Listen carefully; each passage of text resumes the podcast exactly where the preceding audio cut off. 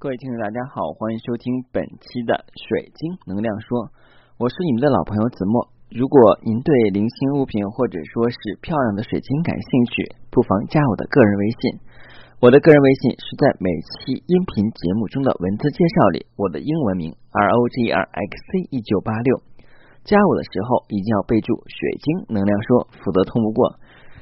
好了，各位，最近的话呢，就是天气一直在降温哈，我们的这个秋天呢，嗯，已经正是深秋了哈。估计过两天的话就该送暖气了，因为在北方的大部分地区的话，在冬天的十一月十五号都会送暖气。那现在肯定有些人的话已经开开空调，或者说是开电暖风，或者说是一些辅热的工具。嗯，因为秋天确实挺寒冷的，这个时候的话，大家一定要注意保暖。除了注意保暖，还要。注意补水啊，补水很重要的。补水有两种，一种是我们的体内水，另外一种是体外水。体内水就是通过我们饮用热水，比方说我们的热茶，嗯，还有就是我们的白开水啊，来补充水分。那我是不建议喝饮料的，呃，当然酒水是更加禁止，因为我是禁酒的。那这是我们体内补水，那体外补水怎么补呢？就是会用一些喷雾哈，因为我们。脸部会干，那有的时候夏天有些人会用喷雾，但其实冬天的话也还是也可以用一些喷喷雾。因为到冬天的话呢，我们的这个呃中央空调，尤其是在一些办公室工作的人，在一些高层里边，嗯，中央空调会开得很热，经常会有这么样一个有意思的说法，就是冬天的话，在空调房里边待着呢话，跟夏天一样，不是错了，呃，冬那个是。啊，这个这个是怎么说呢？啊，对，冬天在空调房里边的话非常火热，跟夏天一样，你要穿短袖。然后等到夏天以后的话呢，这个空调非常开的非常冷，你要穿冬冬天的衣服哈。这就是现在的人这种反季的状态啊，这个是很多人都会存在的现象。但是我们自己要调节我们的身体。那说起这个体外补水的话呢，我今天要跟大家分享的话呢，是制作一款水晶喷雾的制作过程，是冬天补水的。那我们都知道呢，海洋的能量的话是最大的。其实我们地球上只有百分之三十的陆地，其余的百分之七十都是在海洋啊。所以这样的话呢。来自于海洋的能量的话，会给我们带来更加温暖湿润的感觉。所以，我们今天要做的是海洋喷雾。做海洋喷雾的话呢，我们要准备一些道具哈。那我们说慢一点，然后大家可有时间记录在你的笔记本上，或记在你的头脑里。第一的话，制作喷雾的话呢，要有喷壶。那喷壶的话，差不多是用那种小的那种补水喷壶。那在淘宝上或在一些。这个试装店里边都会有卖的小瓶子啊，塑料的，然后的话有一根管子，上面有一个喷头，一摁一挤压的话呢，就可以喷出均匀的雾水来。呃，差不多的话三十毫升或者说是二三十毫升的那种就行，或者你要是觉得话，嗯，这样不够用的话，就准备一个三十到四十毫升的一个小瓶子哈。呃，尽量的话用塑料瓶就可以，不用玻璃瓶，玻璃瓶有点沉。嗯，准备好瓶子以后的话呢，还是我们的基底，就是我们的白色的碎水晶石啊。呃，除此以外的话呢，还有就是我们的这种天然矿泉水，去超市里边去买啊。建议比方说农夫山泉呀，或者说是依云矿泉水都比较好。嗯，接下来的话就是我们有关海洋系的东西。海洋系的东西，大家能够想到是什么样的东西和晶石是海洋系的？嗯，OK，第一个的话肯定是珍珠了啊，珍珠是海洋系的啊。物品，然后的话呢，接下来的话，我们可以选择珊瑚哈，珊瑚是白珊瑚、蓝珊瑚和红珊瑚都可以。除此以外的话呢，我们还要选择拉力马，因为拉力马的话呢又叫做海文石海洋之石。呃，如果你条件能够达到的话，并且手头有的话，还要准备蓝晶。呃，就是准备蓝晶之后的话，还要准备我们的暴风石，暴风石就是彼得石啊，也是蓝色系的。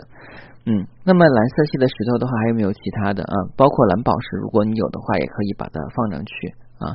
蓝宝石，嗯，这些的话呢，把它准备好以后啊，这个是这样做的。首先来讲的话呢，在一个冬天，也肯定有那种午后阳光比较充足的时候，首先是先把我们的矿泉水啊。呃，首先是先把这些器，就是我们的这些呃准备的器材的话呢，用清水洗干净哈，保持的话就是比较干净，因为直接要用到脸上，首先把它们洗干净。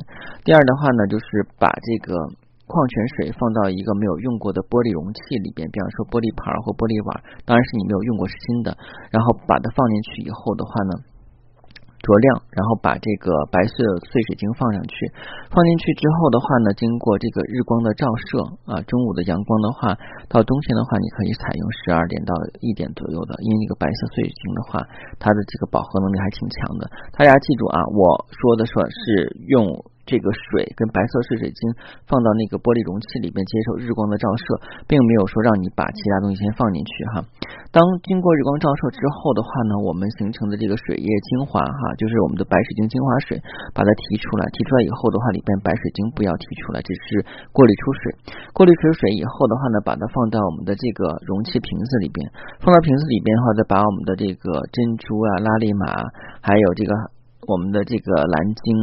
呃，和其他的一些就是有关海洋的，比方珊瑚类的晶石的话，放进去，放进去以后的话呢，把它不要放在窗台上，因为其他的一些晶石是不能够经过照射的。把它放到什么地方呢？啊，把它可以放到就是我们的这个室温内啊，就是常温常温下，嗯，不要避免那个阳光直射。但是现在还并没有代表这个东西做好。然后的话呢，就是把它放上去以后的话呢，再倒一些那个这个就是。橄榄油啊，在上面的话倒一点橄榄油，那橄榄油不要倒太多，其实是起到一个隔绝密封的作用啊。倒一些橄榄油，然后倒橄榄油之后的话呢，把它平置平放好了。嗯，之后的话呢，差不多要放一个礼拜左右。放一个礼拜之后的话呢，嗯，我们要把这几个水取出来。大家要记住哈，呃，让你们做这个就是水的话呢，并不是说是。这个物品跟你的这个就是喷瓶里边的话，不要把物品放进去。为什么讲？因为你在在你的化妆包里边，或者是你的手提包里边来回去滚动，这样的话呢，晶石之间会有磕碰的。那我们都知道，珊瑚硬度只有三点五左右，然后的话呢，这个拉力玛硬度也不太高，还有蓝晶硬度的话呢，它横面的话是四，正面的就是侧那个侧面是七。那这样的话呢，也会有磕碰。那这样的话，我们就是只是把它作为一个提取液的基底。这个就是原料，那这样的话，我们在七天之后的话呢，把它提取出来，提取出来以后的话，再放到喷瓶里边去，放到喷瓶去以后呢，当我们在需要的时候的话，就可以喷一喷啊，就可以滋润我的滋润我们的面部啊。在喷的时候的话，建议的话就不要喷太多啊，由于是冬天的话，不建议在室外喷射，尽量的话呢，我们在就是。办公室或者在屋里边，因为这样的话呢，屋子比较干燥，然后补水还好点。因为在外边的话呢，冷风比较寒冷，你再喷上一瓶子冷水的话，你肯定会觉得很不舒服。当然，你要是头天晚上加了班以后，第二天早晨早起，然后要开一个比较重要的会，你又是很困的情况下，可以这么样去干，把你给激醒了啊。但是一般来讲的话，不建议这么做。嗯，好了，今天的话内容就到这里，然后明天同一时间我再跟大家继续分享有关水晶的故事。谢谢大家，再见。